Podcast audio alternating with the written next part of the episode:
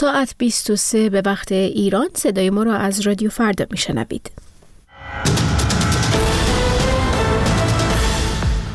جسد الکسی ناوالنی منتقد پوتین پس از یک هفته به مادرش تحویل داده شد.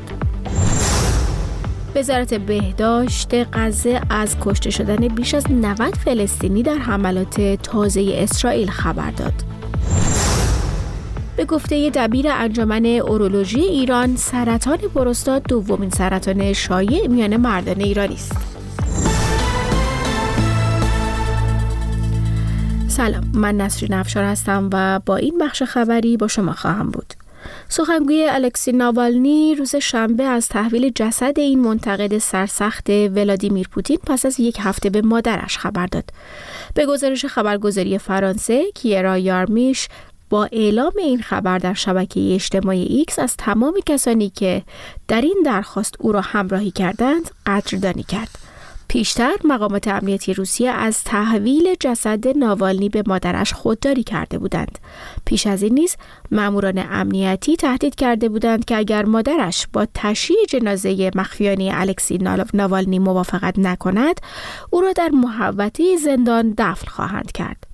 الکسی ناوالنی از شناخته شده ترین منتقدان ولادیمیر پوتین رئیس جمهوری روسیه بود که 16 فوریه در زندانی در شمال سیپری درگذشت. او در زمان مرگ در حال گذراندن دوران محکومیت 19 سالش بود و بسیاری مرگش را انتقام سیاسی دولت پوتین خواندند. وزارت بهداشت تحت کنترل حماس روز شنبه اعلام کرد در حملات 24 ساعت گذشته اسرائیل به غزه دهها فلسطینی کشته شدند. به گزارش خبرگزاری فرانسه گروه افراطی حماس اعلام کرد دست کم هفتاد حمله به مناطقی در خان یونس و رفح صورت گرفته و در جریان آن 92 فلسطینی کشته شدند. بر اساس این گزارش ارتش اسرائیل نیز تایید کرد که با استفاده از تانک و حملات هوایی در حال تشدید عملیات در غرب خانیونس است در بیانیه ارتش اسرائیل آمده است که محل سکونت یک عضو ارشد اطلاعاتی حماس و یک تونل متعلق به این گروه در این عملیات تخریب شده است گروه افراطی حماس در فهرست سازمانهای تروریستی آمریکا و شمار دیگری از کشورهای غربی قرار دارد. دبیر انجمن اورولوژی ایران سرطان پروستات را دومین سرطان شایع در میان مردان ایرانی عنوان کرد. به گزارش ایسنا دکتر محمد هادی رادفر سرطان مسانه و کلیه را نیز از دیگر سرطانهای شایع در بین مردان خواند و اصلی ترین عامل آن را مصرف انواع دخانیات خواند. به گفته این مقام بهداشتی پیروی از سبک سالم زندگی و مراجعه به موقع به پزشک در درمان این نوع سرطان ها نتایج رضایت بخشی دارد. ماه گذشته وزارت بهداشت ایران اعلام کرده بود سالانه 150 هزار نفر در کشور به سرطان مبتلا می شوند و شایع ترین آنها سرطان پستان، روده بزرگ، معده، ریه و پروستات عنوان شده. در کمتر از یک هفته مانده به انتخابات مجلس شورای اسلامی و خبرگان حسن درویشان رئیس دفتر بازرسی ویژه رئیس جمهوری از برکناری 90 مدیر دستگاه های اجرایی خبر داد. او مدعی شد که برخی از آنها به دلیل مقایرت عملکردشان با گفتمان دولت و تعدادی دیگر هم به دلیل ناکارآمدی برکنار شدند. آقای درویشان آمار تفکیک شده برای مدیران برکنار شده و زمان برکناری آنها ارائه نکرده است.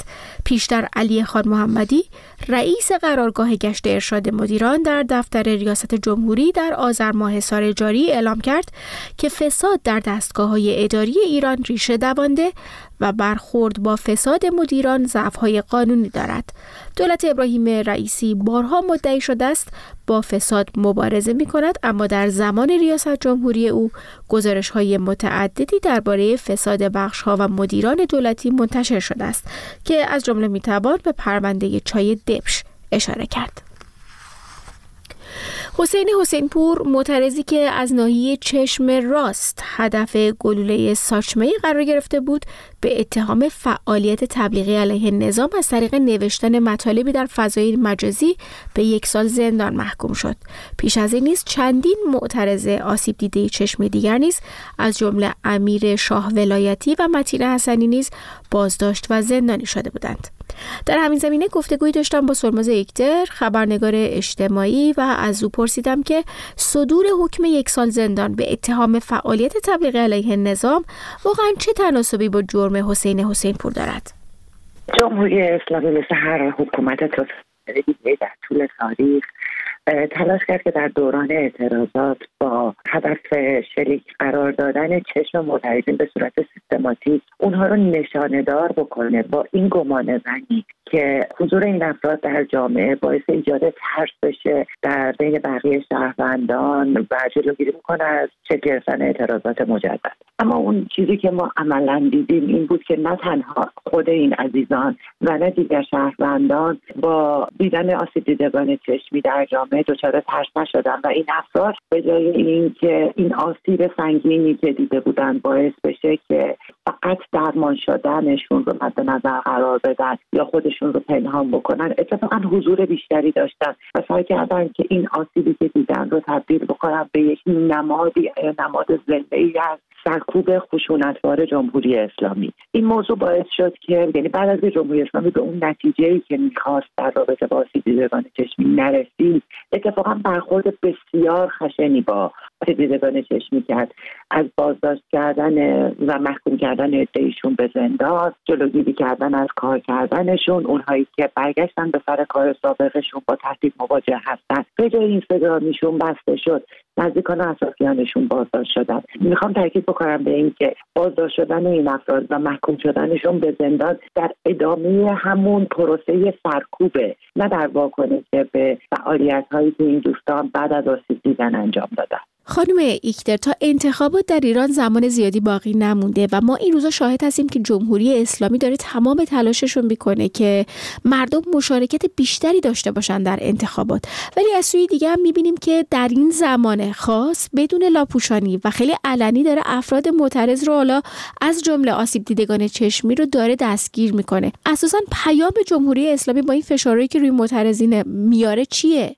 جمهوری اسلامی ممکنه که نشانه هایی داشته باشیم داله بر این که در ادوار گذشته انتخابات تعارفی با خودش یا شهروندان داشته و تمایلی به این که عده بیشتری در انتخابات شرکت کنند. ولی من فکر می‌کنم به خصوص در آستانه این انتخابات این تعارف رو کنار گذاشته و درسته که به زبان تریبون های رسمی بر لزوم شرکت گسترده شهروندان در انتخابات تاکید می‌کنند. اما وقتی مجموعه رفتار رو می‌بینیم بازداشت آسیب دیدگان چشمی اجرای احکام اعدام و و و مسائل دیگه من فکر می‌کنم که اتفاقا و در حقیقت جمهوری اسلامی بدون تعارف حداقل در این دوره از انتخابات مجلس شدیدا تمایل داره که کسی در انتخابات شرکت نکنه. فقط هنوز این موضوع رو با صدای بلند عنوان نمی‌کنه. با توجه به اینکه فعالین مدنی تمام تلاششون رو کردن که لاقل صدای آسیب دیدگان چشمی باشن در مواجهه با نهادهای حقوق بشری پس چرا ما همچنان شاهد ادامه فشارها هستیم از سوی جمهوری اسلامی به معترضان؟ و همچنین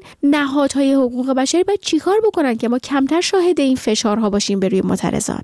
در همون ماهای اول اعتراضات زن زندگی آزادی فعال حقوق بشری خیلی تلاش کردند که کمک کنن به خروج آسیب دیدگان چشمی که نیاز به درمان دارن. فراهم آوردن شرایط درمانی شد. چه در داخل کشور چه در خارج کشور و اینکه از آسیب دیدگان چشمی به عنوان نمونه های زنده و مستند از نقض سیستماتیک حقوق بشر در ایران یعنی کمک بگیرن برای اثبات کردن نحوه و رویکرد ضد حقوق بشری جمهوری اسلامی در مواجهه با اعتراضات. اما وقتی که به سرکوب مضاعف و مجدد آسیب دیدگان چشمی شروع شده من فکر می‌کنم که کار گستردهتری لازم داره. اگرچه که نمی‌تونیم امیدوار باشیم که جمهوری اسلامی در مواجهه با بیانیه های صادر شده توسط نهادهای حقوق بشری یا اعتراضات نهادهای حقوق بشری نسبت به این نقض حقوق بشر واکنشی نشون بده. حداقل تا جای ممکن هزینه سرکوب مضاعف آسیب دیدگان چشمی و دیگر آسیب دیدگان اعتراضات ادوار گذشته رو بالاتر و بالاتر بده. گفتگوی شنیدید با سلموز ایکتر خبرنگار اجتماعی در مورد فشار به آسیب, دیده های آسیب دیدگان چشمی در ایران. امروز موضوع داغ در شبکه های اجتماعی یا بهتر واکنش ترین خبر در 24 ساعت. بیشتر اتفاق هایی که از سوی از داغترین سوژه ها در فضای مجازی. اینستاگرام فیسبوک ایکس تیک تاک تلگرام. رادیو فردا زمانی برای ارتباط. جشنهای نوروزی کردستان با شور و رقص و رنگ در مناطق کردنشین آغاز شده. جشنهایی که مردم کردستان به طور دست جمعی اون رو برگزار می‌کنند و اون رو نماد زندگی و آزادی می‌دونند. بیشتر بشنویم از کیانوش فرید.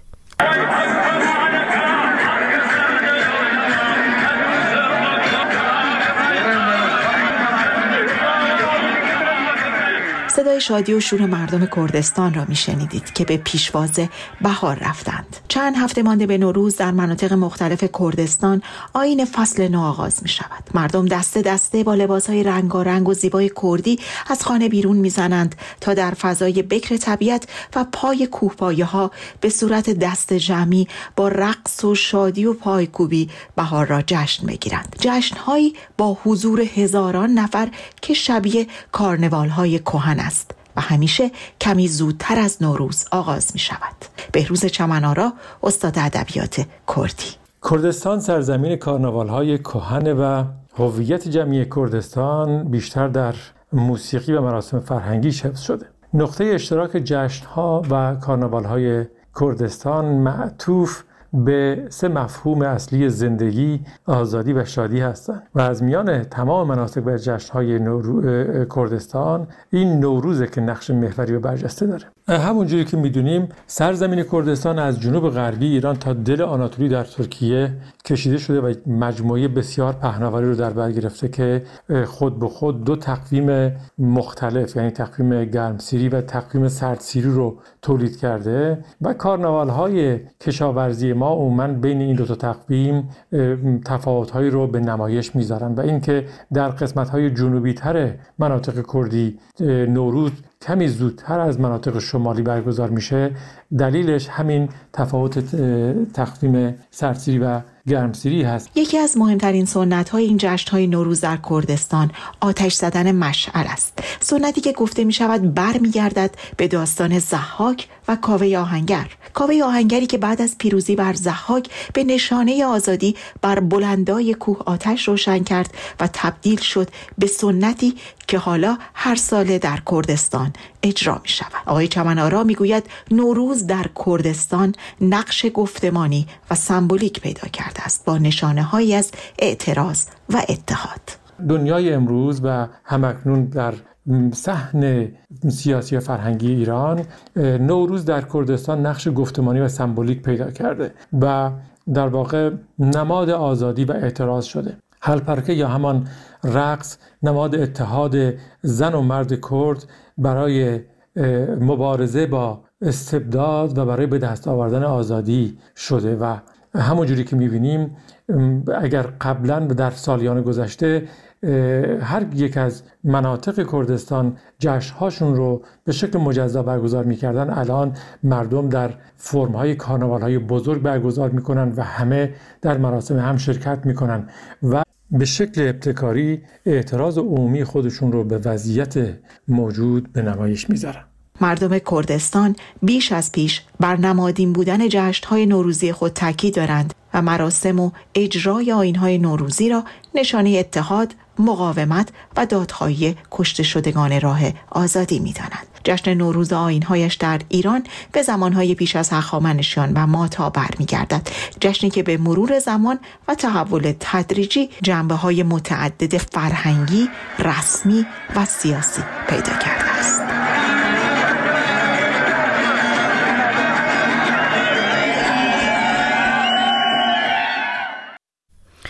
کیانوش فرید از جشنهای نوروزی کردستان برای ما می‌گفت. اما در خبری کوتاه مذاکرات مربوط به آتش بس غزه و تبادل ها روز شنبه از سر گرفته شد و با این خبر به پایان این بخش از خبرهای رادیو فردا رسیدیم. همیشه می‌تونید خبرها و تحلیل های بیشتر رو در وبسایت ما به نشانه رادیو فردا جستجو کنید. سپاس که تا این لحظه همراه ما بودید.